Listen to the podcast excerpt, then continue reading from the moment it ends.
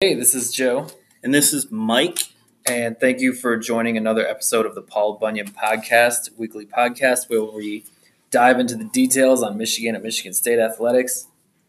College basketball season is creeping up, believe it or not, but college football season is in full swing, and we will get to everything from this past weekend with Michigan, Wisconsin, Michigan State, Northwestern, and a look at the weekend upcoming. And this is going to be a fun one, folks.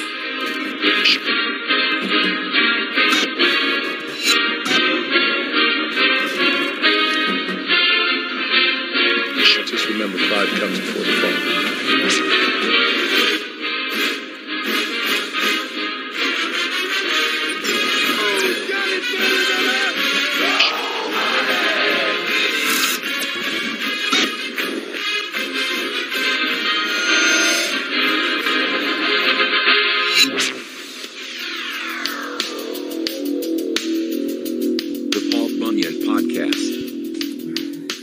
And leading things off, we can start with the Michigan game where they weren't just beaten, but they were mollywopped. That's one of my favorite terms. Mine too. I had a feeling they were going to lose. Right. Last week I said that, but the fact that they didn't even look competitive really was disappointing to me and Michigan fans. I don't think most of us Michigan fans even watched the whole game. No, for me, I'll just cut in real quick. Like I was busy over the weekend, and I barely got to watch the Michigan State game while it was happening. And right before halftime, I heard the comment from the commentator saying, "We'll catch you up on Michigan and Wisconsin. It's all Badgers right now." I thought that meant like 17-3 or like 21-10, something like that. And I looked at this. I found the score, and it was 28-0. I was shocked. Like, I didn't think Michigan was going to win. We talked about that on our last episode, but that was definitely surprising. Even if Michigan had looked clean up to that point, it's not easy to go into Wisconsin and win. No. If you look, since Wisconsin kind of woke up as a program in 1993, that's when Barry Alvarez kind of got things going. I think he started in 91, but 93 is when they took off. Michigan, despite some of its lean years, still has the upper hand in the series. Yep. But both teams tend to win at home, and that's the story all around college football. Yep. But I thought Michigan had looked sloppy going into that. I wasn't completely sold on Wisconsin necessarily as a top 5 team. I'm definitely getting there. I might put them there. I feel like they're one of the best 6 or 7 teams in the country. I still am not sure that Michigan's just not bad, though. So maybe they've played 3 poor teams. That's the thing is going into this game, we were both unsure about what each team brought to the table. Like we weren't sure about Wisconsin and we weren't sure about Michigan. I feel like we're still not sure about either team because one of the teams could be average and the other could be really bad. Or the other, one team could be really good and the other could be just average, Yeah. It's kind of interesting so far that you're supposed to get better as the season goes on, but I feel like Michigan actually looked best in their sloppy game against Middle Tennessee State. Yeah, that's an interesting point. I kind of want to go into a macro a little bit because that was a terrible, terrible game. You go through the Harbaugh era. What's funny is his first 2.5, maybe 3 seasons, they had been blown out twice over 3 seasons at OSU the first year, which I think a lot of fans gave them a pass for because they overachieved that year, and then against Penn State. And he also got somewhat of a pass there because they've played 4 times. 3 of the blowouts have been Michigan blowing Penn State out. That's right, yeah. But there's been 3 now, 3 recently. Wisconsin, Ohio State last year, and then Florida. Yeah. I remember they didn't look good. I couldn't remember that. That's what I was going to bring up. Yeah, and there's some issues that I don't think a lot of Michigan fans saw coming. I don't know what's going on with Patterson because Harbaugh has a great track record with quarterbacks. You go through resurrecting Alex Smith, Andrew Luck at Stanford, switching to Kaepernick, which raised a lot of eyebrows at the time. Kaepernick, of course, came from Nevada in college And that worked fine for him. Yeah. Kaepernick was the quarterback that took them to the Super Bowl, if I remember correctly. He was. At San Diego, not San Diego State, University of San Diego. Josh Johnson is still in the NFL. Josh Johnson's lasted in the NFL longer than Andrew Luck. There's not a lot of what's that saying about the stars that burn brightest burn out the quickest? Yeah. I feel like that's comparative. Yeah, Andrew Luck has just held on, or Josh Johnson has held on as a backup quarterback. San Diego, that's division, that's FCS, right? I believe so. Yeah, that's San Diego State. I think is the bigger program. Yeah, Ruddock progressively got better. His first season here, it was very smart of Harbaugh that first year to get Ruddock because Shane Morris didn't end up doing much. Patterson, his first year, some fans were wanting more. I think all fans wanted more and thought, with their wide receivers that spreading out was the answer. But he has regressed. Second-year slump seems to be a trend. I thought Spate overachieved his first year. Yeah. Also had the second-year slump. And these coaches, Don Brown had a great track record at Boston College before coming here. And when he got here, most Michigan fans were very, very happy with him. Some of those Clemson, Florida State teams struggled more against Boston College defense than any other in the ACC. Yeah. You got to think this staff hasn't forgotten how to coach. I don't think many Michigan fans are sold on Gattis right now. And I think there's a lot of blame to go around. I don't think it's any one thing. Yeah. I do want to address real quick from some of the angrier fan base or some that just were expressing their feelings before going to bed on Saturday night, the idea of getting rid of Harbaugh. Let me tell you right now, transition costs are a big reason they wouldn't get rid of him. That would cost a lot of money. Yeah, donors would only want him out if things got really bad. I think most of the fan base would only want him out if things got really bad. Things were going really bad with Hoke in 2014. That's one of the reasons they moved on, besides the Shane Morris incident. I went to a final home game in 2014 against Maryland.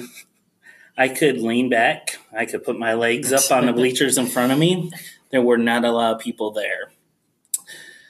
If it's going to cost just as much to keep them as it will to get rid of them, which would mean 3-9, 4-8, then you might have a chance. But I think a lot of fans would want them to leave at that point anyway. Right. So I just want to check what's his current contract, because didn't he sign a 6-year contract? I think $7 million. I think $7 million's the base salary, right? But it was for 6 years when he signed on. Originally, I want to say it was 5, but he's had a new contract since then. Yeah. Originally, his base salary was also $5 million. I think he wanted to ensure that he could get top-notch assistance when he came on too. Right. For me, no, I definitely wouldn't fire Harbaugh unless things go real south real quick. But I also wouldn't be just giving him a lifetime contract. You can't let a coach get too comfortable with a program. Right. And I think there's some that think that maybe has happened. I do know a year ago, maybe a year and a half ago, Manuel said that Beilein and Harbaugh had unofficial lifetime contracts. Right. And you're kind of giving away your hand in terms of any negotiating.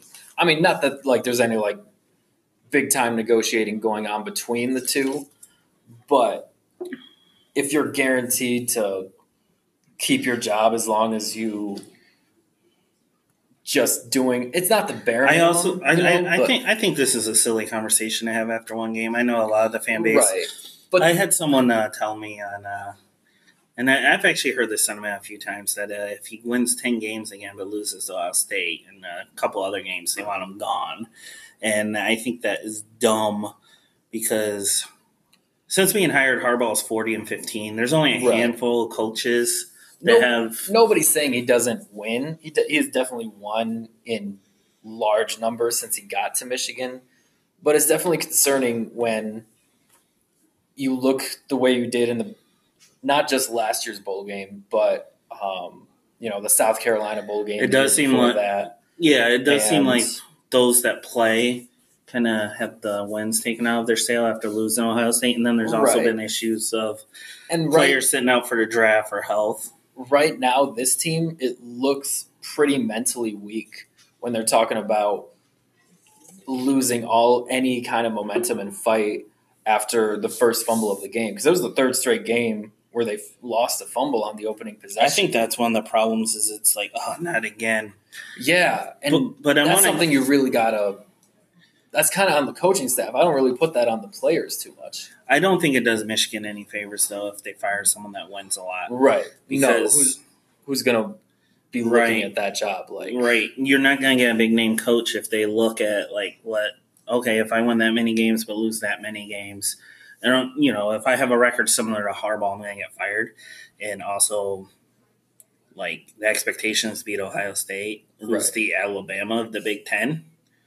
You know, LSU and Tennessee are tired of losing to Alabama too. Right. And look how many coaches they've gone through. But if you do look around the Big Ten, it's not impossible to beat Ohio State. If somebody like James Franklin can do it, you know, Mark D'Antonio, who sometimes... Neither one of them have a great record either. Right, you know. And Penn State kind of snuck up on Ohio State. Michigan's never going to sneak up on Ohio State. They talk about every week they prepare for Michigan, and I actually think that's one of the reasons they've gotten blown out by Purdue or Iowa or almost lose to Maryland is because – and Michigan doesn't lose to teams they're not supposed to very often. So you kind of see the two sides, two different strategies. I don't want to get too sidetracked on this topic because we were making good strides, but what would it take for this season? What would it take for you to start calling for Harbaugh's job? One, it has nothing to do with him. There'd have to be a perfect candidate out there that seems very interested. Okay. And by the way, I want to get this out of the way. That's not Urban Meyer. No, definitely not. Even if the stars aligned, I doubt Urban would take. And I'm going to name some names. Jeff Rieger at 97.1. Yeah. Has he been? Yes. He's been tooting that horn. That train? Yes. Okay. Prime Fuller on Twitter. He slammed him 2 days later. He's saying, hey, let's bring him on. He literally, within 48 hours, went from badgering Urban Meyer and calling him a terrible person and bringing up all the rest, the Zach Smith thing, et cetera. Hey, you want to come be my coach? Yeah. And I would tell you to go ahead and tag these people and tell them that I am criticizing them. But Prime Fuller already deleted his Twitter. Oh, wow. Because he was just getting absolute – and that wasn't his only bad take. Cyberbullying can be a good thing, folks. It's not all bad. Right now, I don't think there's a sure thing, but Urban Meyer's not it. No. I was wondering where those started because I've seen that wandering around Twitter, and I'm just like – Yeah.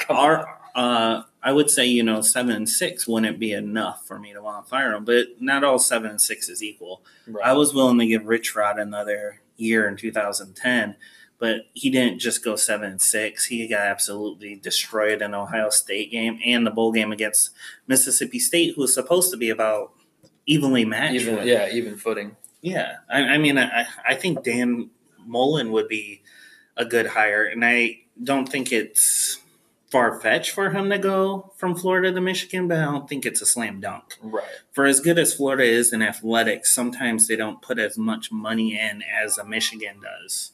You know, that's how they lose Urban Meyer and Steve Spurrier and Billy Donovan. Yeah. Not saying they didn't leave for great jobs, but you know, Florida should be one of those jobs. And again, not to derail us any further, but I'm okay with us going around. We have a lot to talk about. We talked on our first episode that Ben Mason is now a defensive tackle. Why is he carrying the football in the red zone? I have a few thoughts on this. Let me make sure I get there. Okay. Because Michigan didn't run the ball that much anyway. Right. And I have the stats. Okay. I know Christian Turner only ran it 6 times off the top of my head. I know Zach Charbonnet only ran it twice, and that makes sense because he's hurt. Not only did Ben Mason get run from, I want to say it was the 7-yard line. It may have been the 9, but it was second goal. Excuse me. They're driving down the field. Wisconsin huge took play from Ronnie Bell. Right. Wisconsin took all day to score, but Michigan couldn't get the stop. Michigan drives down right away, and it seems like they're about to even up. They call a timeout, which annoys me. They've been calling a lot of timeouts to get the play right. Then incomplete pass, I want to say, on first down. Mm-hmm. Second down, they hand that off to Ben Mason, which seems absolutely ridiculous. I'm curious who's calling those plays. Josh Gattis says he doesn't use a fullback in his system. Right. Now, granted, Ben Mason maybe was the running back. But still, that's very curious. And he actually starts to get some yards. That's the thing. It starts to work. 2 straight Wisconsin players, back-to-back, helmet to the ball. It's not even Ben Mason's fault. You can't do a lot when the defensive player's helmet hits your ball. Hits the football, you know. He wasn't like, you know, holding it out away from his – no. But boom, boom, fumble. Just kills their momentum. Mm-hmm. I don't understand that play call. It was infuriating. It's not even Ben Mason's fault. It's bad luck. But that's also been the type of season it is. I think they've had 2 or 3 times as many turnovers this season already than all of last season. Right. I mentioned, like, they lost 2 out of 3 fumbles on Saturday, had another interception. I believe the turnover margin was 3-0 in favor of Wisconsin. I believe, yeah, I'm pretty sure Wisconsin. That's the story of the season so far. And like I said, I know we've been kind of hitting things. There's a lot of things to hit. I do want to get back to the Harbaugh and what it takes. Right now, I am definitely not advocating for a different coach. Yeah. I'm not as pro-Harbaugh as some people. I do think he needs to take criticism. I also think if things get bad enough, you need to look around. I'm not going to sit here with pom-poms on. Right. And that doesn't mean that it doesn't hurt when they lose. I think it hurts every Michigan fan. I just think some fans just don't show it. Everybody reacts a certain way. Right. And I don't think those that – act like some disgruntled parent at a freaking Little League game. If you criticize those people, don't be those people on the internet. Don't be those people calling into some talk show or just, you know, making small talk and just, you know, being super angry because that doesn't change anything. Nobody wants to see Ryan Day's stupid face grinning if Ohio State beats Michigan this year. Come November, I don't want to come into this podcast after losing the state. I want you to be the grumpy one. Well, like, that's always going to be – that's a given. It hurts inside when they lose, but I'm not going to be a jackhole about it. Right. And I get being mad, and I also think Woodson was right, and he was emotional, but he handled it great. And like you said off air, he handled it a lot better than Braylon Edwards did. Yeah, Braylon Edwards was – on the offensive and naming players on the team. Woodson, you could just tell it was more. He almost dropped the S-bomb on air, but he was very professional about it. What I could say wouldn't be the right thing to say because it'll be my emotions. Yep. So what I'm telling you now is kind of what I see on the surface, and when I get home, I'm gonna say some different things. But right now, man, I'm sick about how Michigan football looks right now, and I came here on this show, man. This is my first weekend on Big Noon Kickoff. And I came here with high expectations for how my team was going to look in front of you guys. And I'll be honest with you, man, I'm embarrassed. Mm-hmm. I'm embarrassed. I'm embarrassed about that. And when we were having that conversation, I didn't know that Braylon Edwards did anything this week. I'm just talking about his past. Like, he has a whole history of this. Specifically after the Notre Dame game last year was what I was talking about. There's been a few times. And I don't know what Big Ten Network pays. Apparently, it's little enough that he's very mad that Harbaugh didn't let him be assistant. And that's what this really comes down to. So my question is just what needs to happen for this season to take a turning point, you know, because they're going down a road right now. And it's nice that you have Rutgers coming up. That's a pretty conveniently timed game. But then you look down the road and there's Iowa at home. Iowa's not a pushover. Penn State's on the road. I don't think that'll be a blowout game in the series, but that's how it's been. Michigan State at home, Notre Dame at home, and then Ohio State. I think one of the things that is a lot of fans mad is that Shea has not progressed. He's regressed. McCaffrey hasn't looked good, and he just got a concussion. From what I major one it looked like. Yeah. Anyway, I don't want to get into that. That looked really bad. That looked dirty. And I understand that Milton played late. I had the game off by then, so I don't know how he looked. I understand that Michigan went on a 14-0 run because apparently it was 35-0 at one point. I didn't see anything after 28-zip. So because against the team like Wisconsin, it's going to be really difficult to make up a 28-point margin. I don't care how much time. And to be fair, that might be part of the reason they only had 10 carries. I wanted to see Michigan open it up and start passing a lot more, but I didn't want them to give up running. Right. I also don't understand why RPOs haven't worked. You have an offensive line that had 4 all Big Ten players last year, and they haven't looked good this year. You had we were talking before the season that this could be the best offensive line they've had, and possibly since Jake Long was there. Yeah, and then last year I wouldn't say they were elite. They weren't like one of the best offensive lines of all time, but they were very good. Yeah. They were very. Runyon was first team All Big Ten, Brennison second team All Big Ten, and Ruiz and Owenu were third team All Big Ten. And I know the offensive line has had injury problems, just like a lot of units. But the thing is they've looked either sloppy or horrendous. That's the thing. That's why I think a lot of Michigan fans aren't giving them benefit of the doubt for injuries. Like, yeah, it stinks that Runyon's hurt. Yeah, it stinks that Donovan Peoples-Jones is hurt and Charbonnet's hurt and the quarterbacks have been getting beat up, et cetera, et cetera. But they haven't looked mediocre. They've looked sloppy and terrible. You get no sympathy from a State fan because we're on our 4th left tackle, and we're not even 5 games into the season. I think that's the other thing is none of the 3 games have looked sharp for Michigan, and they haven't been fun. And at this point, you're a quarter of the way through the. We're in week 5 now. Yeah, and part of the thing with the offense too is they don't have an identity. That's a good point. They've been jumping back and forth. And I think the disease is that the offensive coaches haven't committed to an offense. And, Joe, I know we've talked off air about Breaking Bad. We're both big Breaking Bad fans. You didn't even see it till this year, right? That's right. Well, there's an episode called Half Measures. And I'm not going to do any big spoilers, very, very minor one. But in the show, there's an ex-beat cop. Talks about the time he tried to help a victim, and he didn't go all the way.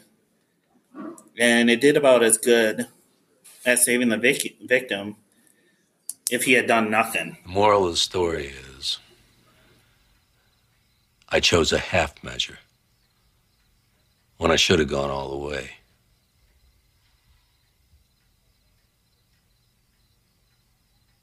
I'll never make that mistake again.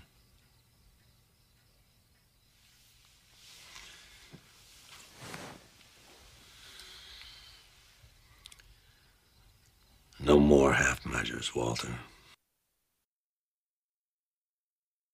He took a half measure. And Harbaugh, the offense has been half measures all season. It looks worse than last year. I think last year it looked good, but I felt like Michigan fans were like, okay, are we just going to – is our ceiling going to be 10 wins? Or are we going to win championships? Are we going to win the Big Ten? Are we going to go to the playoff? Are we going to go to Rose Bowls? And honestly, you'd be better off this year if you kept the same offense as last year. I don't know if Gattis is the real deal or if he sold the Harbaugh of, something that he wasn't. Right. But so far, he doesn't look good at all. And the offense needs an identity. Right. And so far, it doesn't have it. Like, what does this offense do well? What does it want to do well? I don't know, because what looked like on paper going into the season it could do well would be explosive plays to the receivers. But they're not using the – yes, I know Peoples-Jones and Tariq Black are not 100% healthy, but Nico Collins is. And Ronnie Bell, you heard all last season. Ronnie Bell. Yeah. I haven't seen too many highlight plays out of either of them, and I should be seeing – Ronnie Bell is one of those players this year that has some really good highlights, but then he also has a lot of mistakes. You could say that about a lot of players. There's some players on defense. Aiden Hutchinson has some really good plays, but he's also been pushed around a little bit. Kwity Paye, Josh Uche, Khalil Hudson. You can go down. But right now, staying on the offense, yeah, I mean, you have Tariq Black, who before the season, when he's been healthy, looked good. Donovan Peoples-Jones, he had a very good sophomore year. Yeah, and his freshman season left a lot to be desired, but that's pretty typical for a freshman receiver. He's been dealing with injuries. Yeah, too. His sophomore season, it looked like he was as built, and he still looked raw, nowhere near his ceiling. And Nico Collins is 6'4", and he had some great S&P stat where he had like the highest completion percentage for catchable balls thrown his way last year in all of college football. You also got to think, you can't count on having these guys around next season. They're all draft eligible now. You can't count on the fact that Nico Collins is going to be around next year. You can hope for it. Maybe it's probable, but you can't bank on that factor. And why not use them? If you're only going to run the ball 10 times, that means you're throwing a lot. To me, the worst game of Tom Izzo's career was the Syracuse loss in the 2018 NCAA tournament. Why? Because Jaren Jackson was on the bench without foul trouble. And everybody assumed he had foul trouble. And then when they checked, they were like, he only had 2 fouls. And for the running, too, I understand once you get down by a lot. But when you're down 14 or 21-0, but it's still the first quarter, you can run a bit. Right. You can run this up the pass. Don't let the defense know everything you're doing right away. Have the defense try something, you know. Christian Turner has looked good when he's run. He had more carries than anyone the first game. Yeah. And his yard per carry might not have been as high as Zach Charbonnet, but it was still good. His only bad game was against Army, and they didn't even let him play that much. He missed a few blocks. I don't understand why they didn't use him. There was talk like who. There was talk in the offseason who was going to be the starter. It wasn't a slam dunk that it was going to be Charbonnet. Right. So it was a competition. Yes. And the defense, they had a terrible game, but all year, the time of possession at times has been crazy. It's been one-sided. Yeah, this was the worst. It was like, I think, 2 or 3 times. Like Wisconsin had the time of possession by 2 or 3 times what Michigan did. But there's times I think they're just getting worn out. And they're missing bodies, too. You had Jordan Glasgow lining up at defensive tackle a good majority of the game. He is a safety/linebacker. Like those are the 2 positions he can play. The depth or lack thereof on the defensive side is probably the biggest concern to me. And there are definitely a multitude of concerns. We touched on them. The quarterback play, the play calling, the turnovers. I don't think the depth is necessarily bad on the defensive side. I think it's bad at defensive tackle, right? And maybe the front 7. You know, I've heard that Paul Chris was telling the Wisconsin offense that this is the worst front 7 you're going to face all season. I don't know about that. There's some good. I mean, players. I saw it on Twitter, so I don't know if that's a fact. I don't think Uche and Paye and Aiden Hutchinson, Khalil Hudson, Jordan Glasgow, when he's not a defensive tackle, forgot how to play football. Right. Their defensive tackles weren't great last year, and they didn't have it. And Aubrey Solomon was supposed to be the next man up, and the fact that they lost him. Yeah. At corner, at the defensive back, especially at corner, I think in years to come, there's a lack of young talent there. I mean, right now you got Hill and Ambry Thomas. And they have a third guy. I'm blanking on his name that barely lost it. Gray. Vincent Gray. Mm. Yeah. But it's the young guys. It's the freshmen and sophomores there. I think depth is a problem. Only a defensive tackle, really. I heard someone say that they miss Chris Evans and running back's a problem. You have a freshman. You have Christian Turner. You know, how many running backs do you want? Right. And they also usually have, you want to be. There's an injured player, too, that they're missing. True Wilson. You have 3 running backs. Right. The fact that 2 of them are hurt is terrible luck. I think a lot of teams would be very happy if they had 3 guys that could go. Yeah. But yeah, Jordan Glasgow, a defensive tackle. Okay, yeah, that shows that how bad things are. Yeah. and the fact that Michigan's offensive line was getting pushed around a bit. I did like Harbaugh's presser. Excuse me. I can't speak to – easy for me to say. I did like Harbaugh's press conference. I think he said the right things. I don't get too worked up about press conferences as much as other people. When people talk about winning the press conference, I kind of cringe a little bit. Like, who really cares when football games? But I thought he said what he needed to say. We're outplayed.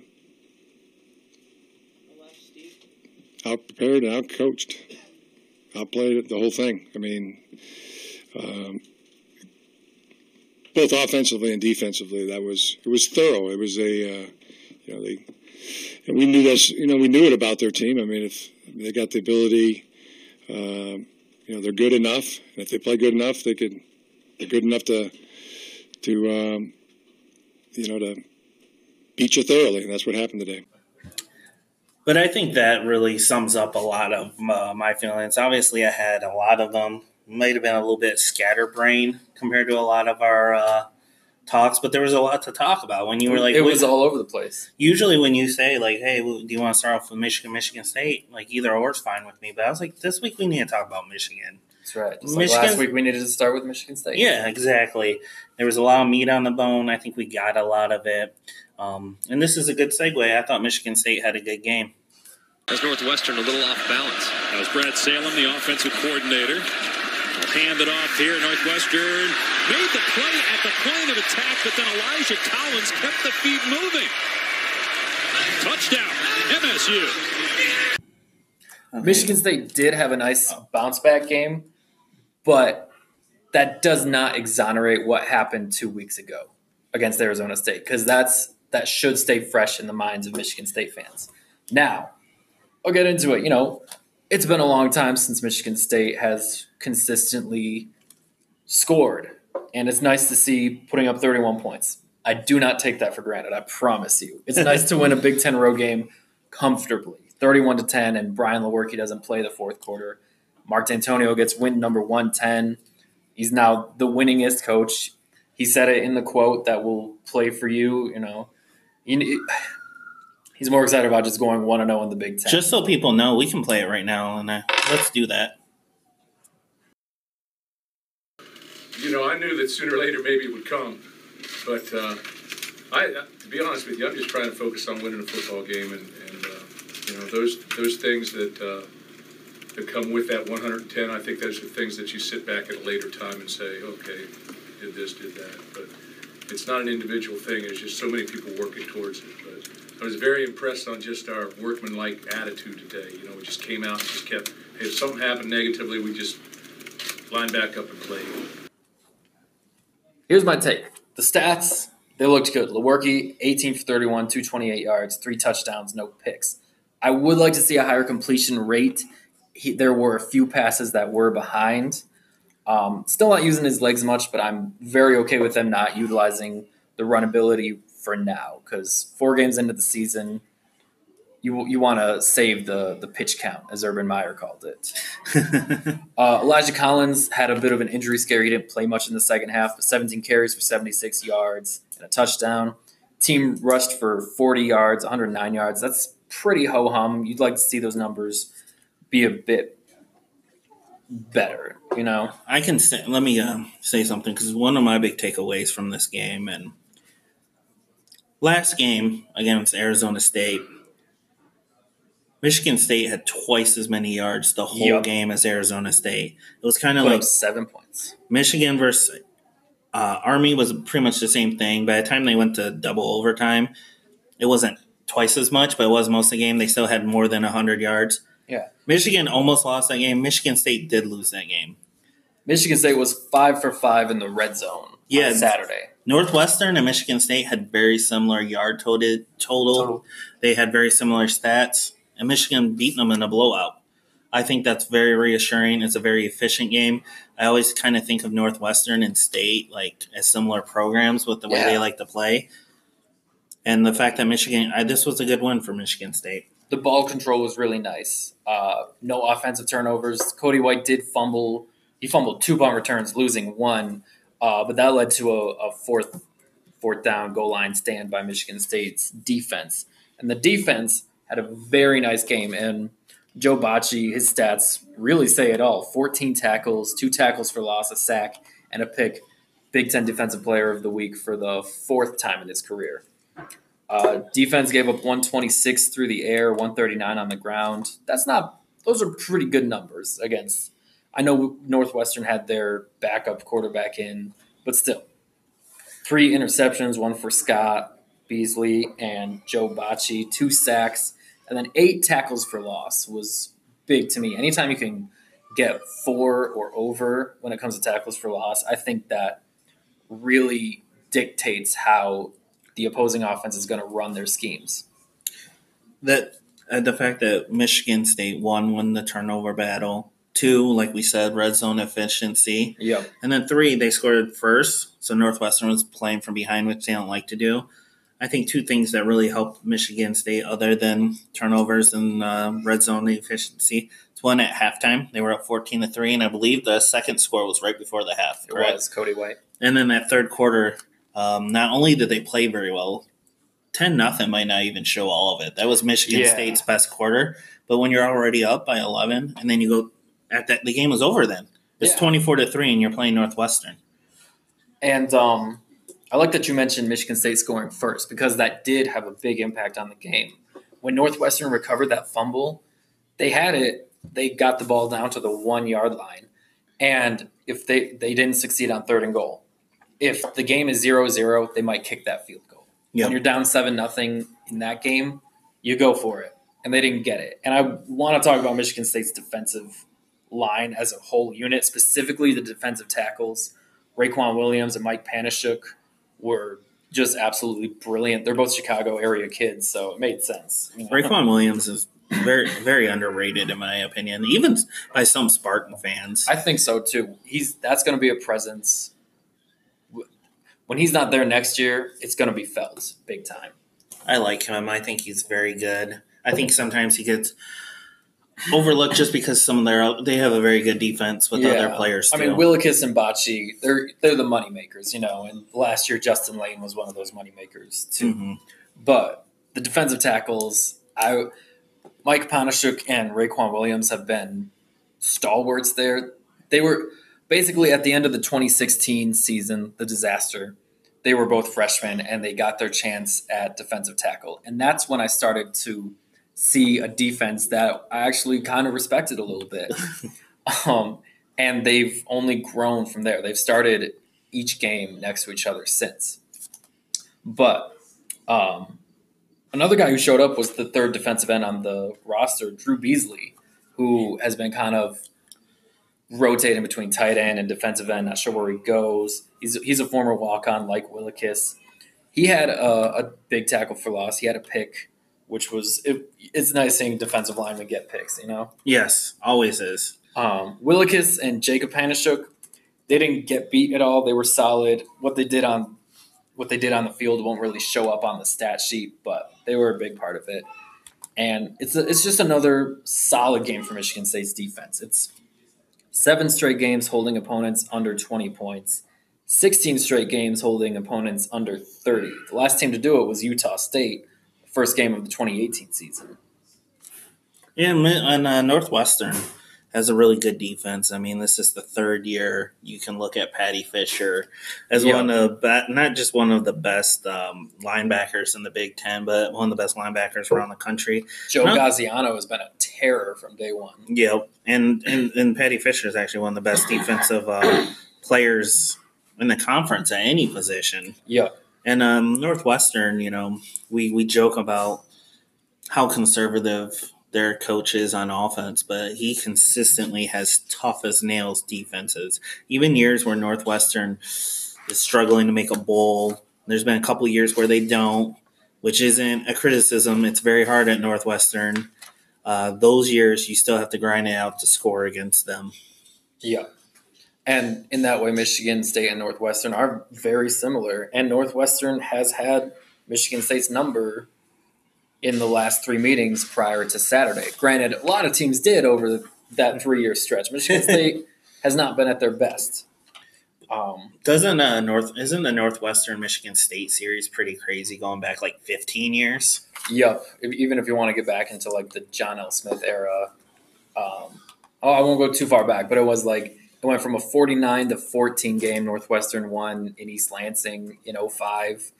The next year, Northwestern was up huge again. It was 38-3 in the third quarter, and Michigan State won that game. And people thought it might give John L. Smith life, and it didn't. Thank goodness. I believe they had a double overtime game D'Antonio's first year that Northwestern ended up winning. D'Antonio went on a pretty good stretch from thenceforth, and then. Yeah, I think this is – they hadn't played in 14 or 15, which were two very good Michigan State teams. But, yeah, Northwestern had owned the series of late. So. And I knew there were some games that got the other the fan bases kind of – And the thing is, Lewerke started against Northwestern as a freshman. That was his first career start was against Northwestern that year. And while he looked good and Michigan State got out to a 14-0 lead that game, they ended up losing. That was a crazy game. I think it was 54-42, and Lewerke didn't finish the game. And then the next year threw for over 400 yards, but they ended up losing in triple overtime. Oh yeah, I actually watched that game live. That was a good game, and you kind of had the feeling Michigan State was going to win it, and it didn't end up happening. Yeah, but you see what Michigan State does well. Like I definitely think they do have an identity on offense. And they've been moving the ball very well in each of their games except for the first game. The first game, they really only had two sustained drives. Like, they benefited a lot from the defense just feasting on Tulsa. But Lewerke, he's really having an under-the-radar good season. He's thrown one pick to 7 touchdowns. He's already over 1,000 yards. And this is without him being too much of a threat in the run game. So when he does start to use his legs more, I wonder what that will do for his stats. And then they know who their stars are. They know Darryl Stewart, Elijah Collins, and Brian Lewerke really have to carry the load. And, you know, you can include Cody White and even Matt Seibert, who has been very consistent at tight end, more consistent. Matt Seibert, he's another walk-on transfer from Buffalo. Was he the one that just got his the one scholarship? I think that was him. Yeah. No.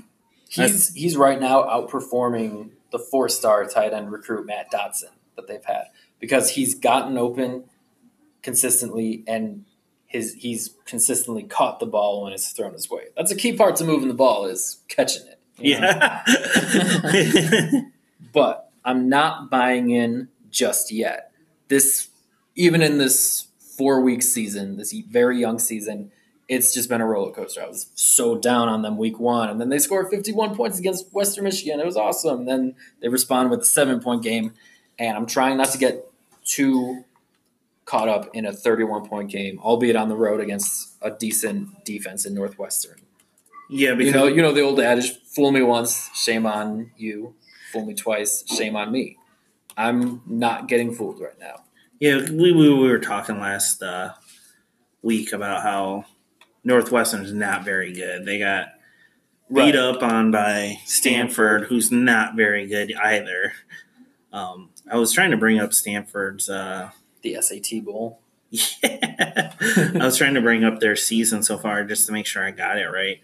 But Stanford got blown out by USC. They got blown out by UCF.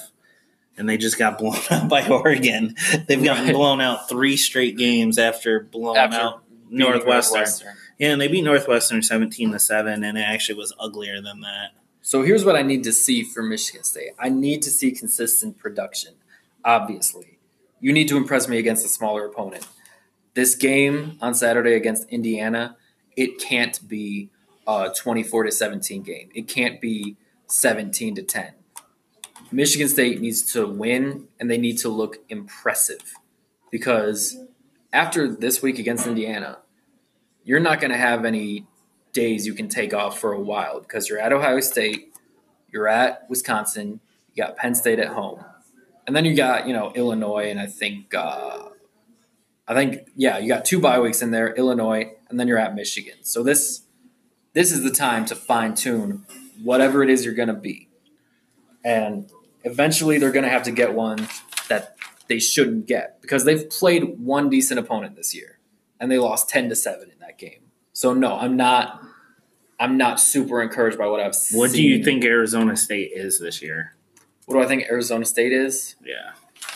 I'm trying to think of, like, a good comparison. Are they, like, the 7-6 team they were last year? I think they are. I think their defense is a lot better than it was last year. I know they just gave up, like, 31 points to somebody after we touted them. Who was it, though? And also – I would say maybe their offense is worse than last year because they don't have N'Keal Harry this year, and they have a quarterback that's a freshman. They're not like great. They're probably like their ceiling is probably above Pelini, Nebraska. Colorado isn't very good. Yeah. I was gonna talk about Indiana for a minute. I don't know what Indiana is because they looked like they were closer than it should have been against Ball State. They beat them 34-24 at home. I think I know what Indiana is. Same as usual or worse or better? I think worse than usual. But 52-0 against FCS opponent. They got mollywopped by Ohio State. There's that word. That's the word of the day. And, yeah, they beat Connecticut, but Connecticut's like trash. They're getting – what their women's basketball program is on one end of the spectrum – their football program is on the other end. For the most part, Connecticut football hasn't been good. I think when the Big East was still a football conference, they went to a New Year's Six one year, and then there were some years where they were formidable, but the last like 6 or 7 years have not been kind, and they're like circling the drain. There's talk of like ending that program. But I've seen the structure of what Michigan State can do to have a successful season. There's definitely been encouraging moments. The Western Michigan game, how they moved the ball against Arizona State, and then how they finished drives against Northwestern. There are some players I'm actually excited to watch. I couldn't say that this time last year because players A, were dropping like flies, B, were not producing. I'm excited to see what Julian Barnett brings to the table once he's fully recovered from pink eye, which apparently is going around the Michigan State freshman. Oh God. Anthony Williams. If this wasn't a PG podcast, I'd have a joke, but we'll just move along here. Obviously, Elijah Collins has come on at running back, but I also am excited to see Anthony Williams, true freshman, another true running back. And then, I've touched on Lewerke and Stewart and White and Seibert. If their offensive line ever gets healthy, which is a big if, because like I said, fourth string left tackle at this moment. Not sure that the number one guy is going to come back at all this season. It's probably going to be another 5-6 weeks at best for the number two guy. But so right around the Illinois and Michigan games is when you might see a healthy offensive line. Might. But they can't hold anything back Saturday going forward offensively. If they've been holding anything back in terms of play selection, in terms of who sees the field to this point. I would hope they won it. Right, me too. When you're having trouble scoring, If they've been doing that, which I'm not sure if they have, but if they are, it needs to stop now. And there are concerns. Obviously, offensive line health. Lewerke's accuracy has not been on point. He has been putting up good numbers, but I see the potential for like so much more if he could just improve a little bit. And then the defensive end depth, Kenny Willekes and Jacob Panasiuk playing great is going to cover up a lot of the fact that they only have two other defensive ends behind them that are playing right now in Drew Beasley and Jack Camper. And then penalties, you got to clean those up because they killed them against Arizona State. That's what it was, coaching errors and penalties. Yeah, and that's what I was going to say, the idea of them holding anything back the time was then. The time was now during the Arizona State. The time was at any point in 2018. I knew Colorado had a bad loss. They lost to Air Force, which is not Army. Oof. It's probably the worst of the three military academies. Yep. And they had to go overtime to beat Nebraska, who doesn't look too good, despite me seeing a number 25 next to Nebraska there. Is Nebraska really ranked? Yes. Right now? Yeah. That's number 25, but still, they had to go to they came down to a wire against Illinois for Nebraska. But yeah, I mean, in which poll is that? Did you happen to see? Because I know Michigan State's 25, and I think the AP poll. Maybe it was at the time. Oh, it might be. I think that was at the time. Let's see, because Nebraska's one of those teams that's going to get a lot of offseason hype. Similar to Michigan, but you know Michigan will at least get 9 or 10 wins out of that, and Nebraska will get. I think there was a stat that since Harbaugh's been here, for the most part, he finishes about what they start. Right. One of the two exceptions would be 2017, where they finished unranked but started ranked, but in 2015 they started unranked and they finished 11th and 12th in the polls. But yeah, that was something I wanted to. Well, no, this is Michigan State. Yeah, we'll talk. No worries. We'll talk about Michigan. There has been more to talk about on Michigan this week, but yeah. So, how do you feel about Michigan State's running? Their running game, yeah. Like I said, they only put up like 109 yards on the ground against Northwestern. So 2 out of the 4 weeks against Tulsa and Northwestern, they really failed to break the 120-yard mark, and really that's the standard. I think is 120 yards when you take into account sacks and everything. It seems like they are adjusting the blocking schemes to what they have available. They're not asking players to do what they can't, which is encouraging. And I do like the running backs that they have when they're used properly. I don't like Connor Hayward being treated like Le'Veon Bell. I like Elijah Collins being treated like Le'Veon Bell. And I like Anthony Williams being treated like Edwin Baker. That's, you know, you got the lightning and the thunder. Not to quote Imagine Dragons. Thunder. But that's been like the basis of Mark D'Antonio since he's been there. He's never – I mean, he's always had a great running back, but he's also had a good one right behind it. His first season at J.U. Colquitt and Javon Ringer. Javon Ringer was the burner. J.U. Colquitt was the ground and pound guy. L.J. Scott, Gerald Holmes, and Madre London. You know, Madre London was a burner. Gerald Holmes was a kind of grinded-out guy. L.J. Scott had a little bit of both in him. Le'Veon Bell and Edwin Baker, I just brought them up. Even Jeremy Langford could do a lot of everything. But right behind him was Nick Hill, who was a bit smaller but was faster. He was kind of like a Mike Hart type of running back. So they've got the players in the running back room. You know, I also mentioned like Ladarius Jefferson. Now it's just coaching them to the skills that they are here for. Right. Because not all running backs are the same.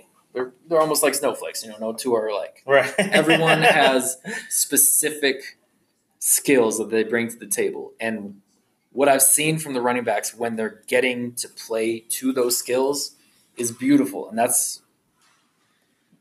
It's a big if almost if they're going to get to showcase those. If you want to take advantage of a good defense and you want to help quarterback accuracy, getting a running game going is run game is the quarterbacks and a defense best friend. It's got a ways to go, but it's light years from where it was this time last year. Did Michigan State run the ball more than 10 times in the game? Saturday? Yeah. I believe they did. Yeah, because did they hand it off to an offensive lineman? Then you're ahead of the game. Should have seen that coming. They got a ways to go, but it's an aspect that the defense has to plan for. Last year, the defense did not have to respect any aspect of Michigan State's running game, unless it was Rocky Lombardi charging at them. The fact that Collins has looked very good when he's out there, he's one of, I think, 5 freshman running backs to eclipse 300 yards so far this season.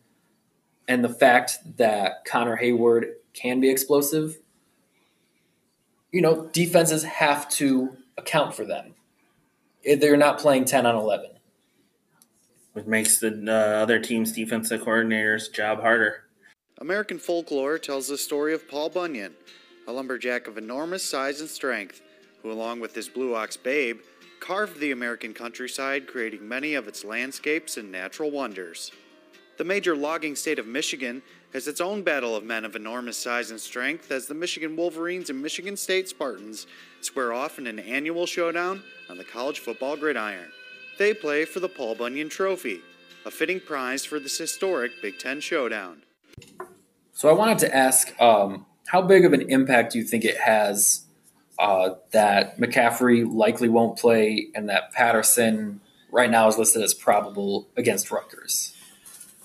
Big time, actually. Okay. Because I think even though Rutgers has shown more of a pulse than maybe some people thought they would, they're not Connecticut, which they actually kind of have been in the past. I remember Rutgers getting blown out by Kansas last year, which is the other laughingstock. And I've been waiting for Rutgers for the last few years to kind of not be Rutgers because I actually think they've gotten some good players. They've taken some from Michigan State, actually. Yeah, and they have a quarterback that's thrown for 300 yards, I think, in 2 straight games. That being said, though, I think this would be an excellent game. This could be a game that Middle Tennessee should have been, where Michigan can get some reps in against some lesser competition and get their confidence going. Army is not that type of game, right. at least not on defense. The offense still should have played better that game. But that being said, I would love to see McCaffrey and even more so Patterson get some reps in against Rutgers and get their confidence up, get some rhythm going with the receivers, get your whatever identity it's going to be, whether Michigan's going to revert to what they were doing last year, you know, cut bait and do that, or if they're going to really try to get the spread thing to work, now is the time against Rutgers. And it would be nice. It will be interesting if Milton plays to see what he has. I think he is a quarterback that could be really good down the line, but I'd like to see McCaffrey. I would rather see the first or second string guy out there. If McCaffrey is going to play. Right. No, yeah. That's what I'm saying. I would like to see them play. That would be my hope. If they were 3-0 and had looked sharp at this point, then I see your point, like, okay, can Michigan win with Milton? That would be interesting. But I think right now they need a good game. They've looked sloppy. This season hasn't been fun for Michigan fans. I'm sure it hasn't been fun for the players. Right. By the way, don't tag players on Facebook, Michigan Fan 7. Yes, I'm calling him out too. I meant to call you out earlier. But, yeah, I think it's important. I think it's important Michigan plays a good game. I think so, too. It's an opportunity to cover up some scars from last week and the game before against Army.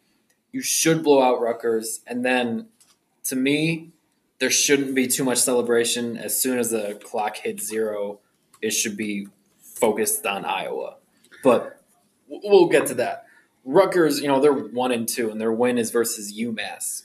They lost at Iowa, which I think Iowa's pretty good, but they lost 30-0. Then they lost at home to Boston College, 30-16. I think it was somewhat closer than people thought, but Boston College hasn't really impressed this year either. Right. The Boston College lost to Kansas, right? I believe that was them, yeah. So it was, yeah. So in consecutive weeks, they almost lost to Rutgers and Kansas because 30-16, I think it was closer than that most of the game. And that's why I say the ACC is overrated, people. Look what's happened to Boston College and Syracuse so far this season. Oh, yeah, for sure. I kind of see the Michigan State-Indiana game as being similar to Michigan-Rutgers. I would hope so. Indiana has – I just mean in importance. Yeah, in importance. Okay, yeah. Building confidence against a lesser opponent. Yeah. Winning, kind of like you said, if Michigan State wins by 7 or if they win by 3, it's not a victory, really. That's how I feel with Michigan. And Ohio State is looming, and then right after Ohio State's Wisconsin. Yeah. But from the Michigan Rutgers perspective, I think Art Sikowski he's just okay. He's going to start at quarterback for them because their original starter, I think, is having some concussion issues. And I think both of those guys have thrown for 300 yards in games, right? They do, on offense, have a couple explosive players. Pacheco at running back, and then Raheem Blackshear is kind of like the running back receiver. He's burned a lot of people, including Michigan State's defense recently. I think he was the one that burned Michigan last year, and fans were mad. It was like the first drive of the game Rutgers scored, right? Yeah. And then after that, it was... Some miserable Michigan fans were mad that Michigan only beat them 41-8. Rutgers defense is bad. Like, I don't care who you've played. Through three games, you should have more than 3 sacks and 2 interceptions, and you should have at least forced a fumble, let alone recovered one. They have not done that. And historically, Rutgers is still on the only... one of only a handful of schools I've seen give up 78 points in a game. Yeah. Also, it might be worth noting, the last time Rutgers came to town was really the first time we saw Brandon Peters take the field when John O'Corn was not cutting it. Granted, Shea Patterson is not quite at John O'Corn level. I would say he's not anywhere close. No. I couldn't see John O'Corn having the type of year that that Shea Patterson had last year. I just looked up that game because I didn't remember it offhand. 35-14 against the 2017 Michigan team. Yeah.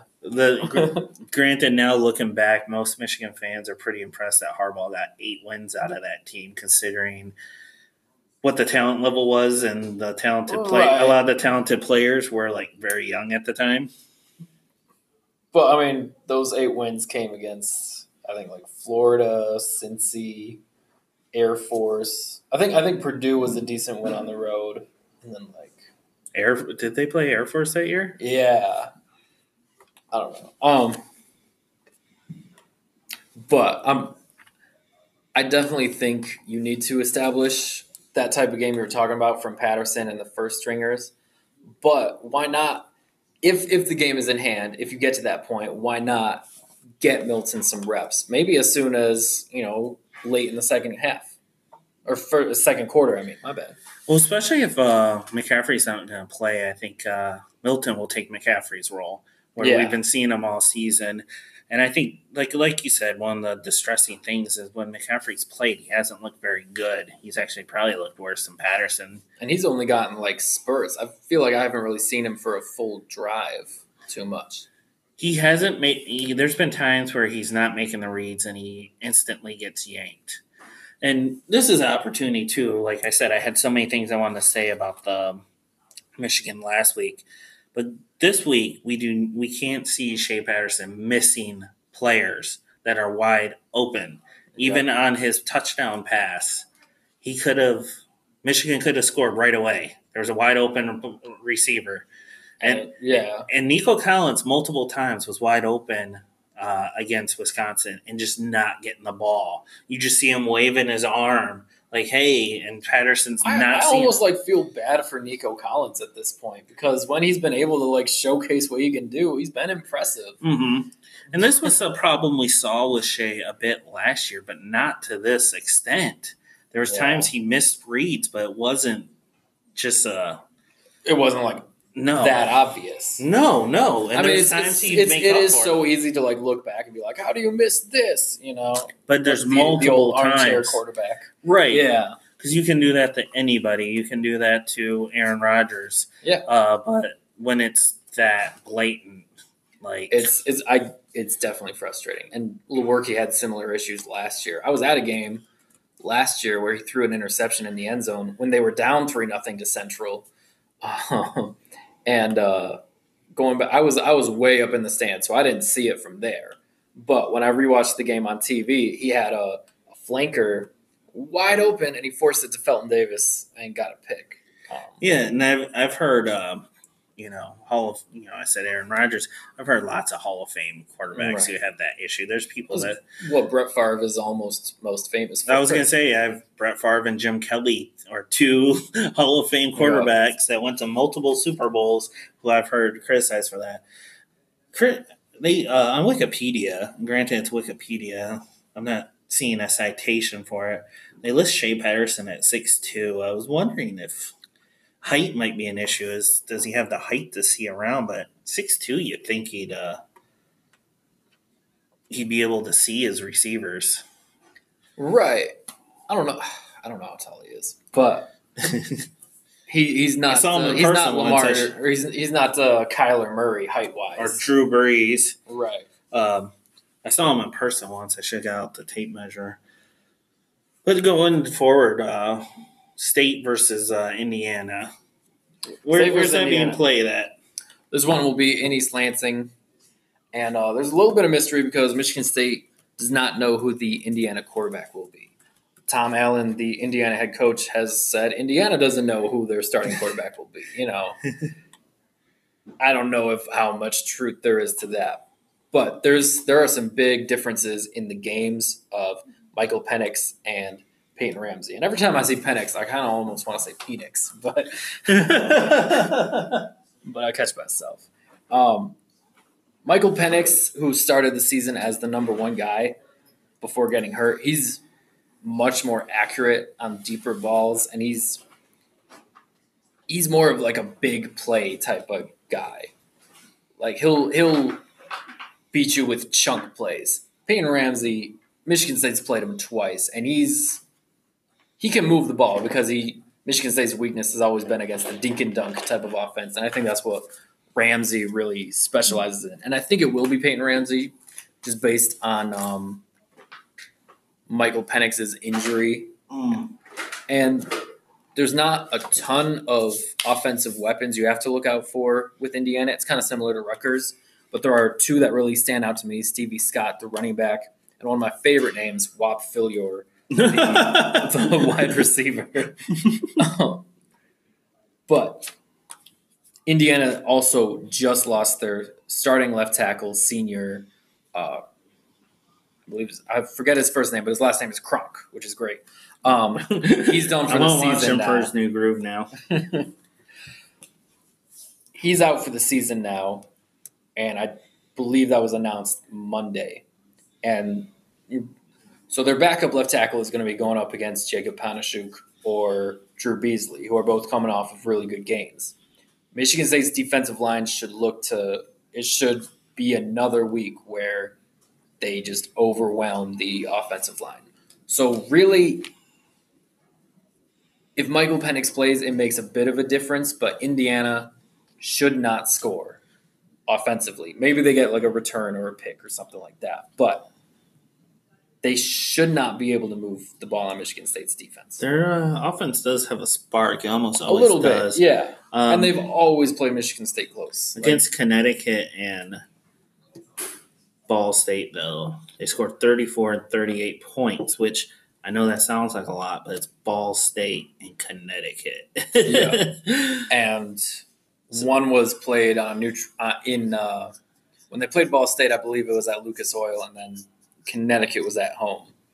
And then, 52 against Eastern Illinois. It's like, well, that's FCS. Yeah. That's not even MAC. I'm more impressed by Michigan State's 7 offensive points against Tulsa than Indiana's 51 against Eastern Illinois. Michigan State beats Indiana 31-17. What's your mood next week? I'm not super confident in them beating Ohio State. Here's what it would take for me to be confident that Michigan State could go into Columbus and win. I don't need them to win 55-0 because then you can get too fat and sassy after that. Right. I need to see Lewerke have another game where he puts up between 200 and 250 yards passing. And I want to see no more than 3 penalties total. I know that's asking a lot, but when you have an Ohio State and a Wisconsin looming, this is what you need to be doing. And this is what it would take for me to be confident heading into Columbus a week from Saturday. The defense, there's not too much they can – I'm pretty confident in the defense that Ohio State's not going to put up 50 or even 40 against them. The defense just needs to do what they do. My main concern is with the offense. I need to see drives being finished consistently, and I need to see 5 offensive touchdowns to feel confident.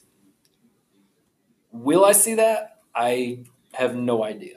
I think if Michigan State plays a really good game, I see them winning 34-10. I think if they drag their feet a little bit, I still see them winning, but I see it like 28-17, 30-17. And we don't want to get too – if this feels exactly like how we were talking about Arizona State. Well, my what I have to say has nothing to do with that game. Okay. Yeah. I mean, I've got the scars. I mean, I know we have a pretty popular podcast, but I don't know how popular we are inside Michigan State's locker room. Right. And if we were, I don't think D'Antonio liked me talking about what kind of steak he likes. But yeah, what I need to see is another 30-point game, because that would mean you've done it in 2 straight weeks, which would mean a lot to me. So, to me, in like a perfect world, I would like to see a 35-3 or like a 38-0 game. I think I'm going to take Michigan State 34-10 over Indiana, and I like Michigan 35-10 against Rutgers. 35-10.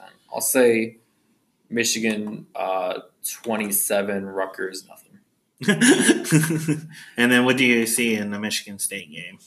What I see happening is Coughlin gets his groove back, and kicks 5 field goals, and it's like 29-11 because Indiana scores late and goes for 2. So I'm going to say 29-11. 29-11 for Michigan State wins. Okay. If it's actually that, I will not be surprised at all, because I'm saying it right now, obviously. We don't have to go around the Big Ten too much, because we know Ohio State and Wisconsin are king. Right. Yep. Right. I would say there's like 7 teams. Yeah, there's 7 teams that are like top, that are grade A top of the food chain in college football, and Wisconsin, Ohio State are 2 of them. Alabama, Clemson. Would you put LSU in there? Oklahoma, and I think LSU too. I think that was just number 7. I'm still cautious on LSU. The win at Texas impresses me a little bit, but I'm still not completely sold on Texas. When some people were talking trash about the SEC, I was like, nah, watch out for LSU. And I think A&M's a year away. I think this time next year we'll be singing their praises too. In the West, I think Wisconsin and Iowa are like a clear-cut Tier 1, and then there's not even a Tier 2. There's a Tier 3. And that's Minnesota, Purdue, Nebraska, Illinois. I have Tier 3. I have Iowa in Tier 2 by themselves, and I have Wisconsin Tier 1. Okay. Because even if Wisconsin's not a top 5 team, I'm pretty convinced they're at least top 10, top 15, and I think they're just there's a gap between them and Iowa. Yeah. Okay, I feel that. You can catch us on Anchor, Google Podcasts, Spotify, Breaker, and Pocket Casts. You can find us on Twitter at Paul Bunyan Pod, Facebook with the Paul Bunyan Podcast. And if you want to email anything to us, the Paul Bunyan Podcast at gmail.com. Yep, and they're kicking us out, so we''ll see you guys next week. Thank you. That's our time. Thank you for listening to the Paul Bunyan Podcast.